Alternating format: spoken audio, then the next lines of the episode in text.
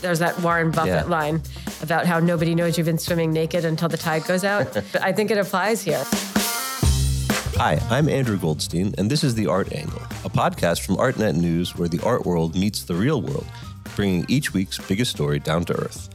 Right now, as we speak, possibly in Australia, maybe in the jungles of Southeast Asia, a cunning young man is on the run, pursued by a cabal of powerful business interests who believe he scammed them out of many millions of dollars. No, this is not the plot of the latest Hollywood thriller. It's in fact the real life saga of Inigo Philbrick, a once high flying art dealer whose unconventional and unusually lucrative approach to the art market earned him a reputation as a wunderkind in the field until, that is, the money started to disappear, the lawsuits began piling up, and Philbrick himself vanished. To some, the story of Inigo Philbrick is that of a brilliant and ambitious innovator who flew too close to the sun. To others, he's simply a con artist who dazzled sophisticated art collectors with the promise of easy money and then cheated them through elaborate sleight of hand. What is clear is that he devised a way of leveraging the art market's gray areas to an extent that would impress Wall Street's slipperiest financial wizards. This week marks the release of the latest issue of the ArtNet Intelligence Report, and it contains a hair raising account of Philbrick's rise and fall by ArtNet News senior market reporter Eileen Kinsella, who has been following the story since the very beginning. Today, I'm happy to have Eileen in the studio to unpack this whole sordid affair. Thank you very much for coming on the Art Angle, Eileen. Thanks for having me. So let's go back to the basics. Who is Inigo Philbrick, and how did you first get started in the art business? Well, he's a young dealer. He grew up in Connecticut. He went to Goldsmiths College in London. So he started as an intern at White Cube in 2010 at the age of 23. Hmm. Rose very quickly through the ranks and was soon head of a private sale division. And from then on, he struck out on his own with some backing from Jay Jopling, who was his original boss mm-hmm. at White Cube. The, the legendary founder of White Cube, which is Damien Hirst's gallery, Tracey Emin's gallery. Right, all the YBAs. One thing I think we should point out is that Inigo didn't just come from nowhere. He's actually what amounts to Connecticut art royalty, in that he's the son of Harry Philbrick, who was once the director of the Aldrich Art Museum and is now the head of the Philadelphia Art Academy. So, how did this guy, who comes from a museum family, get wrapped up in the kind of dirtier, you know, art market? That's a great question. There is a little bit of an interesting twist there, which is one person who told me, you know, when he burst onto the scene when he was buying at auction and people were kind of like, who is this young guy doing all this? He said the name Philbrick carried a lot of weight with him because if you looked it up, you immediately saw he's the son of Harry Philbrick, this esteemed museum leader. But what we found when we reached out to Harry Philbrick was that they had been estranged for at least a decade and that he seemed to know nothing at all about his son's whereabouts or or what he had been up to other than what he read in press reports. And then to to take it a step further, Inigo himself attending Goldsmiths, which his father did also, you would have thought maybe the the line would have been much more about art appreciation mm-hmm. than the art of the deal, which everybody said he was a master at. Hmm. So, when most people imagine the art market, they probably think of somebody walking into a gallery or an art fair, buying an artwork, and then taking it home to hang on their wall. Is that the way that Inigo approached art dealing? Definitely not. Speculation was just a huge part of how he did business. Almost all of the deals involve him reaching out to people in all corners of Europe or uh, the US and saying, hey, do you want to buy 50% share of a painting? And then we'll flip it and we'll split the profits. So, you buy an interest in artwork, but you don't actually get the artwork. It's like a stock, essentially. How does this work? Yeah, I mean, he's not only taking advantage of speculative financial tools that some people have compared to, you know, derivatives on Wall Street. Hmm. He's also taking a cue from what has become more common practice at auctions over the years, which is direct auction house guarantees or third party guarantees where auction houses want to alleviate some of their risks so then they farm it out to a third party and not only was Inigo one of those third party guarantors from a lot of people we spoke to he was very much involved as the secret backer. Taking a cue from that notion of farming out risk, you're not buying 50% of a painting, you're shouldering some of the risk. With the idea being that if it does well, you get some of the profit. And if it loses, you help mitigate the overall loss by assuming a portion of the risk. Mm-hmm. So that was very much how he approached it. So, one word that a lot of people use when talking about Inigo is flipping. Yes. What is flipping? Flipping is when you buy an artwork not for the goal of hanging it on your wall and living with it and enjoying it, but reselling it for a profit. Again, it's a hedge, it's speculation. As we saw in some of the lawsuits, the basic idea was to buy a particular works. For instance, a Donald Judd sculpture, a Yayoi Kusama installation, and a Rudolf Stingel painting where you bought it for a certain amount and then you had a target price. Mm-hmm. So for instance, a Judd sculpture was bought for 2.25 million and the quote unquote target price was 2.8 million. So give or take $600,000. So let's just break down the fundamentals of how he operated. What kind of artworks did he actually do business with? Uh, he seemed to have a real affinity for certain names, and those would include Carroll Dunham, Rudolf Stingel, Wade Guyton. Uh, I mentioned Kusama. So definitely artists that he saw were the target of demand and ones that he clearly thought there would be profit for, hmm. you know, the before said flipping that he thought were on the rise in the market and all these artists are people who have very broad collector bases. Correct. Which I think makes them kind of a sure bet when it comes to investment minded collecting. What kind of collectors did he work with? He actually did a lot more like business to business transactions from what I can see from the suits. The people that were backing him were not necessarily connoisseurs, more like people that had shell companies, that had investment entities. I think he definitely had a little bit more of a B2B model, sort of, if you will. So, if you were to speculate on the rough kind of composition of who these people might be, are these financiers? Are these art collectors? Are these art professionals? Are these people who just have hot money who want to get, you know, quick buck? I mean, I think all of the above. Like, for instance, this person that he worked with named Sasha Pesco is known to be a fairly seasoned collector. Hmm. And he was operating under an entity called Sat Finance Investment. He was one of the people that bought not only a half share of a Rudolf Stingel, but a percentage of a Jean Michel Basquiat painting that he now believes he owns outright. Mm-hmm. So my, my, impression from what I've read and who I spoke to is that he very much just was sort of operating with a small circle of high flying people that fit all of the above labels that you mentioned, like people with money that you know wanted to make more of it. So he was very young, as you pointed out. How did somebody that young and that relatively untested gain the confidence of people to be dealing with these kinds of sums? I mean, when I was reading over the emails, his correspondence with backers, with in- investors that entrusted him with their money and their time to buy works, he's very much focused on the ins and outs of a market, you know, rattling off a comparable, like say, oh, I'm so confident this Kusama will sell because I'm in touch with, you know, two or three interested buyers. And we have a previous one that sold for, again, like rattling off a number that sounds appealing. In the beginning, at least, I, I think he was doing well and he was doing lucrative deals. So that would definitely hmm. give people confidence. It's just clearly the speed with which he was trying to do deals was a huge part of his undoing. A lot of people use these sophisticated financial tools to flip paintings and to realize a profit pretty quickly but it takes time. Hmm. It takes time for value to accumulate. People don't like the notion something has been bought just to be resold for profit. It sort of diminishes mm-hmm. how they look at it. The whole notion of something being shopped around before it comes to the auction block usually is a mark against it. And so he was able to convince these people that this was a deal that they were able to get in on the ground floor that was a sure thing. Exactly. And what kind of personality did he bring to the table?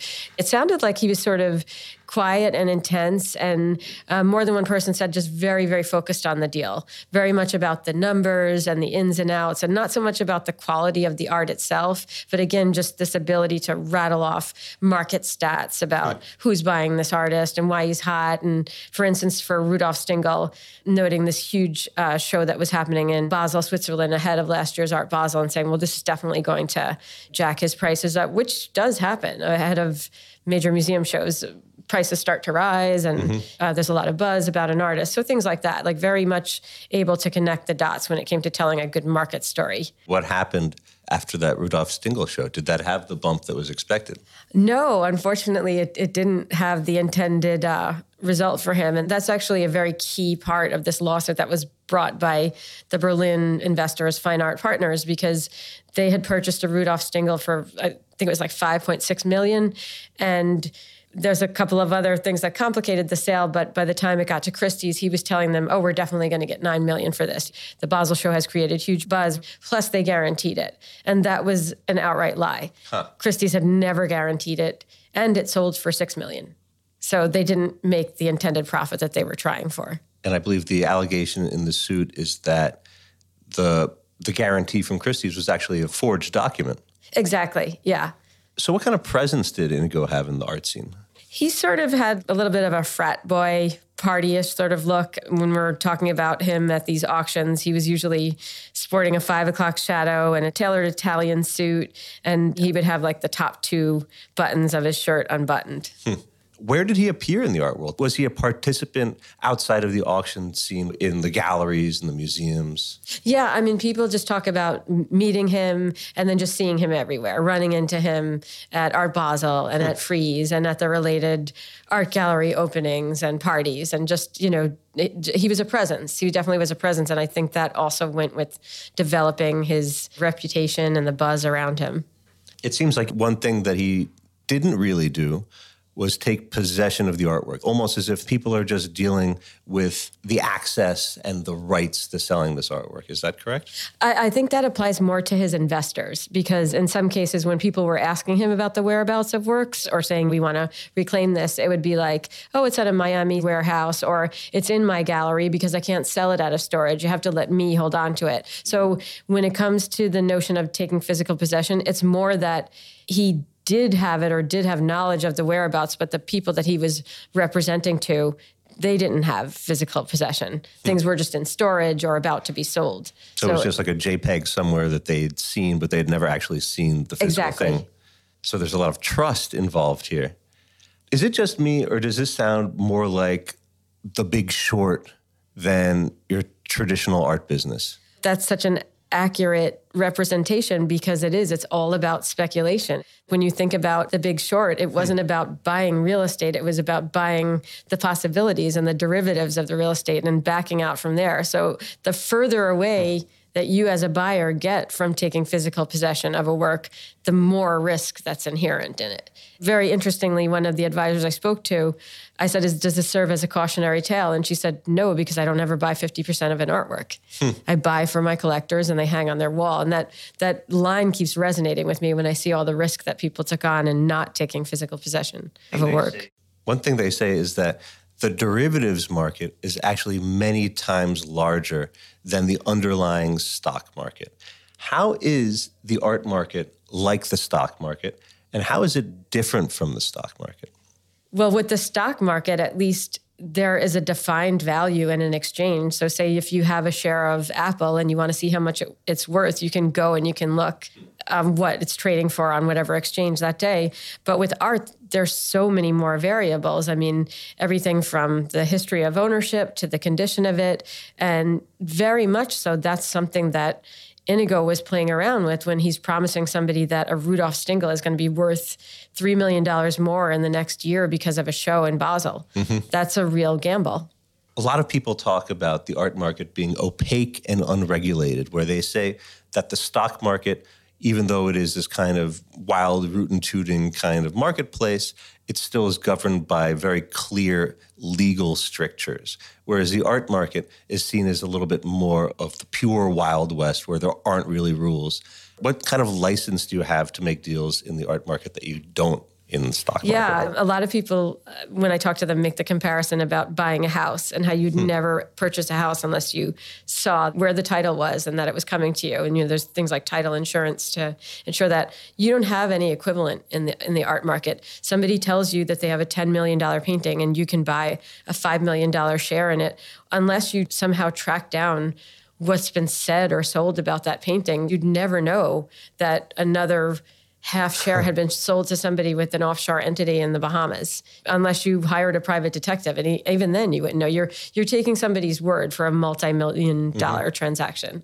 So this is really a handshake deal, right? And then, what kind of recourse do you actually have to ascertain if there is some kind of stable underlying object of value here? You don't. And that's why we have five lawsuits now with people seeking to freeze assets, and everybody's trying to line up and um, assert their priority. You know, I lost 10 million, I lost 5 million, I was sold this, and here's the contract to prove it. This is all of these things that are going to be sussed out in legal cases. So here's the question that I think everybody's waiting for, which is when did things start to go south? things started all falling apart for him in October of 2019 when this Berlin investment firm just finally got fed up.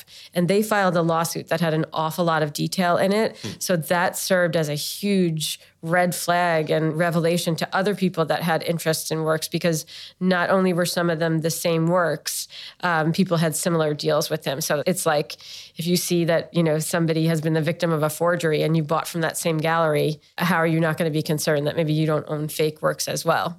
So, did these parties get together and trade information? No, to some degree they will, but it's basically the fact that the Fine Art Partners lawsuit sort of opened the floodgates where people started again coming forward and being concerned. But one thing that struck me, and I think it speaks to his state of mind, was that he was on the hook for a $10 million loan that he used art as collateral for, that he then increased to 13 million. And right before everything fell apart for him as far as this lawsuit and everything it brought out. He was telling somebody, "Oh, you know, I, am a week late on a six-figure payment, but I'm going to make it." And it was a copy of an email that I, I couldn't believe how confident he was sounding, even as a, a, things were apparently crashing down around him. I mean, at one point he was selling over a hundred million dollars in art a year. Yeah. And yet he was still posting losses. Yeah. How is that possible? You know, it's a good question because when I looked at those statements, they were filed with Company House in the UK. Company House is a regulatory agency where any registered companies in the UK, even art galleries, file with them so that you might be able to see White Cube did, you know, X amount of dollars of business last year. It doesn't give you a whole lot of detail about profit and loss, but it does require you to report like an overall general revenue. And so, quite frankly, 100 million pound figure for your sales is stunning. So to have a loss of the extent that he did, it's incredible. It chalked up the losses to d- differences in currency. Although there are some indications that trouble may have been brewing already because there was a, a, series of filings where it looked like he was in danger of being kicked off this register because he was not holding himself to their reporting standards. So I don't know how thorough or accurate that report is, but it seemed like it came at a time when he was already beginning to become under financial distress. So you mentioned Fine Art Partners as being the people who kind of cracked this open with the first lawsuit. Inigo had a very unusual relationship with them. Can you explain exactly how they worked together? Yeah, it started in 2015 and it was an agreement to buy high priced works of art. And each one had its own separate contract about where they bought it, what price they bought it at, and what the target price would be for how much they would resell it. The one thing I thought was interesting is that given these lofty promises about I'm going to get you a six million dollar painting and we're going to resell it for nine million, which is a three million dollar profit, there was not very strictly defined timetables, mm-hmm. which you would expect. If you were expecting to see that kind of money, you would want to know is it going to take me 10 years to get there? Is it going to mm-hmm. take me 20 years to get there? It seemed like it was sort of roughly defined as between two and three years. But everybody that I've spoken to said 3 million over a three year period is a really tall promise. So that was the agreement to buy works and then resell them. And along the way, he started doing all these things that weren't revealed to them afterwards, which is reselling it, reselling shares of it. So by the time they found out about it and were at their end as far as their patience, in some cases it was too late. Things had been sold out from under them. So one thing that maybe is not totally clear to our listeners is that Inigo was selling the same artwork multiple times to multiple people. Right. How do you do that? How he was able to do it is just by convincing people that he was successful and convincing them to trust a young dealer who clearly seemed to know what he was doing. For instance, this one Rudolf Stingel painting, you have fine art partners thinking that they're the owner of it. But in between the time they bought it and it, it going to the auction block at Christie's in 2019, he sold a half share to uh, Sasha Pesco, who's Sat Finance. He sold another aspect of it to Guzzini Properties, which turns out to be the UK billionaire Reuben brothers. And ultimately, they were the people that consigned it to auction. So not only is Fine Art Partners thinking that they are the people that consigned it and they're going to get the money from it. They don't even know that it's been consigned under a completely different name. So technically, they're not the owners as far as Christie's is concerned. So all these people ostensibly own this Rudolf Stingel. Or have a, a claim to a part of it. Who actually has it? Who has the physical painting? Christie's because they've been instructed not to do anything with it until a court decides what's the next step. And they're not party to, to, to, the litigation, but they're awaiting further instructions. So, at what point did Inigo disappear? That's a good question because he's never answered any of the legal complaints that have been filed against him since October 2019. And the latest that we know is that even the attorney that he retained in Miami to answer this Fine Art Partners lawsuit stopped representing him because he said he didn't fulfill his contractual obligations, which to me reads like the lawyer was not getting paid. Do we know where he, uh, Inigo was last seen? No, there's been some speculation. I've heard everything from the Bahamas to Singapore to islands off of Australia. And I even reached out to the woman he was dating before he went missing, who was this reality TV star, Victoria Baker Harber. She was on a, a reality show in, in the UK called Made in Chelsea. The only response that I got back from her was that she's also in the dark and that she doesn't know anything. She's just about the closest link I could get to Philbrick. And clearly his father doesn't have any more information for me since he said they've been estranged for a decade. So Inigo hasn't answered any of the legal proceedings, but has he defended himself or said anything on any platform whatsoever? Not that I know of. So what is happening now? This has all happened in incredible speed over the course of less than half of a year at this point. What's the next shoe to drop? Yeah, I mean, in addition to the actual outright lawsuits, which are you know multiple claims for uh, paintings, there's also been at least four different assets seizure requests in hmm. the UK basically what it translates to is people lining up in an effort to get their money back. And everybody's going to be putting up their hand saying to a judge or to a, a court, I deserve priority. I'm also curious at what point do law enforcement authorities get involved because clearly this is now tens of millions of dollars that's missing. There is some indication that this might just be the tip of the iceberg. How big do you think this could get? There's probably going to be a lot more people stepping forward saying that they are out money or that they believe that they owned artworks.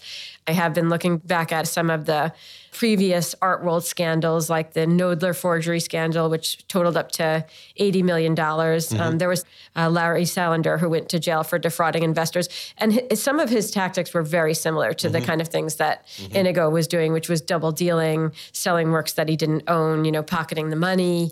And that fraud, I think it was like 120 million at the end. I wouldn't be surprised if this was somewhere in that vicinity.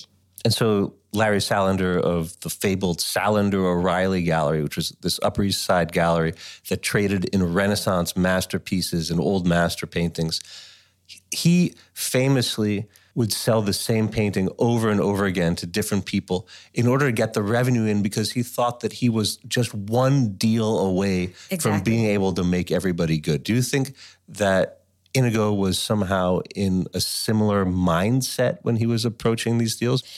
I do. I really think that the crux of this is doing those kinds of deals and taking that kind of risk and then getting caught out. There's that Warren Buffett yeah. line about how nobody knows you've been swimming naked until the tide goes out. I think it applies here because really, if if the money had kept rolling in, mm-hmm. he could have kept paying off his various investors. Nobody would have suspected that anything was wrong. One person that I know you managed to have some correspondence with was his old mentor at White Cube Gallery, Jay Jopling.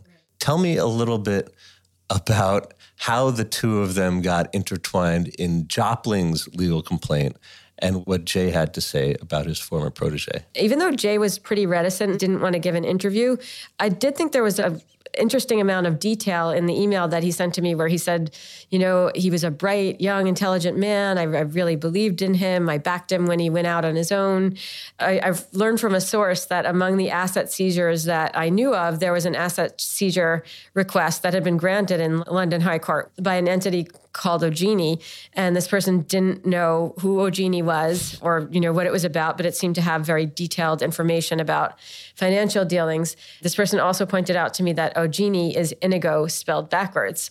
Uh, so at one point, I considered the uh, possibility that it might actually be Inigo himself, sort of operating from afar. But eventually, I realized that the day that Jay Jopling attained his asset seizure request in UK court also was the day that Ogini received it. And he wouldn't comment to me on whether he is Ogini, but I'm starting to draw my own conclusions. How unusual is this kind of financial intrigue in the art market? Is Inigo somebody who has broken from the norms to to do this mad scientist innovation, or or is it not as rare as that? No, I think it's very much a sign of the times. When I think back to the way that we've uh, heard about the traditional way that business is done, I can't imagine you know the Whitneys or the Rockefellers ever conceiving of like I'm going to sell a half share of that painting, or I'm going to take out a ten million dollar loan against it. But like so much else with the way that our our views develop and with like our money obsessed society, it's like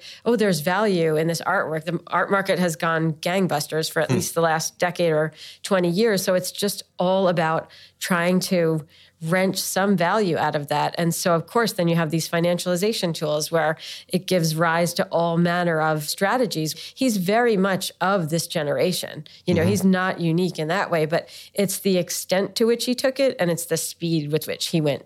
There's going to be a lot more information as these cases start going to trial. So, I have a feeling that we're going to have you back on the podcast before too long. Thank you very much for coming oh, on thanks the for having Angle. me.